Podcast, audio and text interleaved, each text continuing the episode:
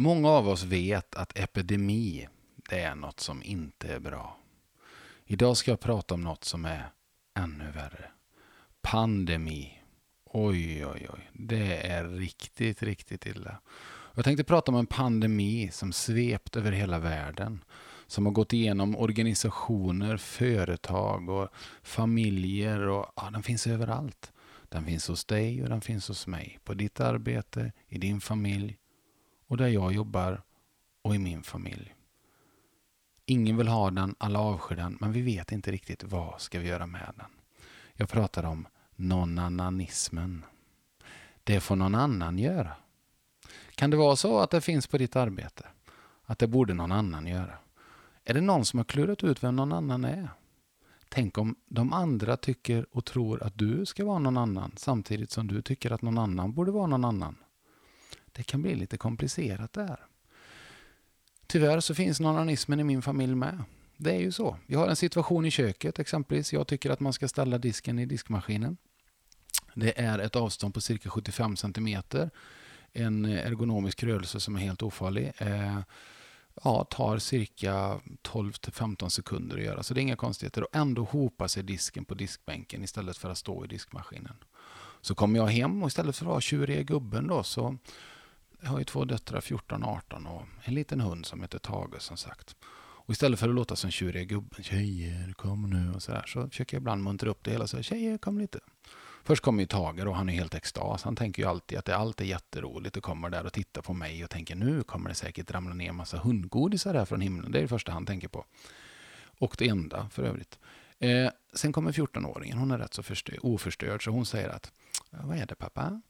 Och sen kommer då artonåringen. Här är lite annan eh, energi i kroppsspråket. Eller rättare sagt lack of energy. Alltså hon är lite mer trött i kroppsspråket. Så hon släpas in och tittar lite snett på mig. Vad, vad är det nu liksom? Och så säger jag, vi har ett problem. Vårat porslin har gått sönder. Det funkar inte längre. Det brukar ju sväva från diskbänken ner i diskmaskinen. Men nu har det gått sönder. Det måste vara något chip i porslinet som har pajat. Vi måste köpa nytt. Tage. Hans reaktion är givetvis, nu kommer det snart det roliga. Och han hoppar omkring och är jätteglad. Min oförstörda fjortonåring säger, du är ju tokig pappa, det, du är ju så dum så.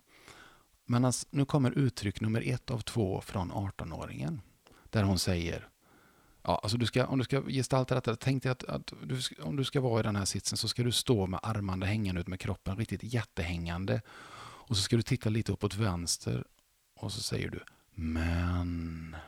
Jag får sån sms ibland. M-E-E-E-E-N. Men. Och hon tycker jag är så dryg. Och så säger jag. Men, eller är det någon annan som ska göra detta? Och vad är någon annan idag? Hur löser vi det här? Ska vi anställa någon annan för att någon annan har slutat? Tages reaktion. Ja, det är samma läge, du fattar. Han hoppar omkring och är glad och undrar. Kommer det inte regna godis snart? fjortonåringen skrattar och säger. Ja, du är riktigt tokig pappa. Här kommer uttryck nummer två från den rätt så trötta artonåringen. Då tittar, hänger på samma sätt med armarna ut med kroppen. Tittar uppåt höger och säger. Seriöst. Som ni förstår så är det inte helt lätt. Vad krävs det då för att, att nånannanismen ska få ett fäste? Jag tror det krävs två personligheter. En sponsor och en missbrukare. En sponsor är ju den som plockar undan efter alla andra. Fixar. Och vad lär vi oss då? Ja, jag kan ställa vad som helst, var som helst. För det ordnar sig. Jag kan ställa en kaffekopp i korridoren på jobbet. För det kommer det försvinna. Missbrukaren är ju den som ställer kaffekoppen i korridoren. Som inte fyller på papper i kopiatorn. Eller som inte ställer ner disken i diskmaskinen. Jag tror både du och jag är lite både och. Är det inte så? Hur kommer vi förbi det här? Det är jättemånga som, som bokar mig för detta med föreläsningar och det är ett väldigt populärt kapitel i min bok. Min bok Jobbar vi ihop eller bara samtidigt? Och det här är ett kapitel om nånannanismen. Jag tror att det handlar om jag. Jag bestämmer mig för att inte vara sponsor mer. Direkt kommer människor säga, men tänk om ingen annan gör det.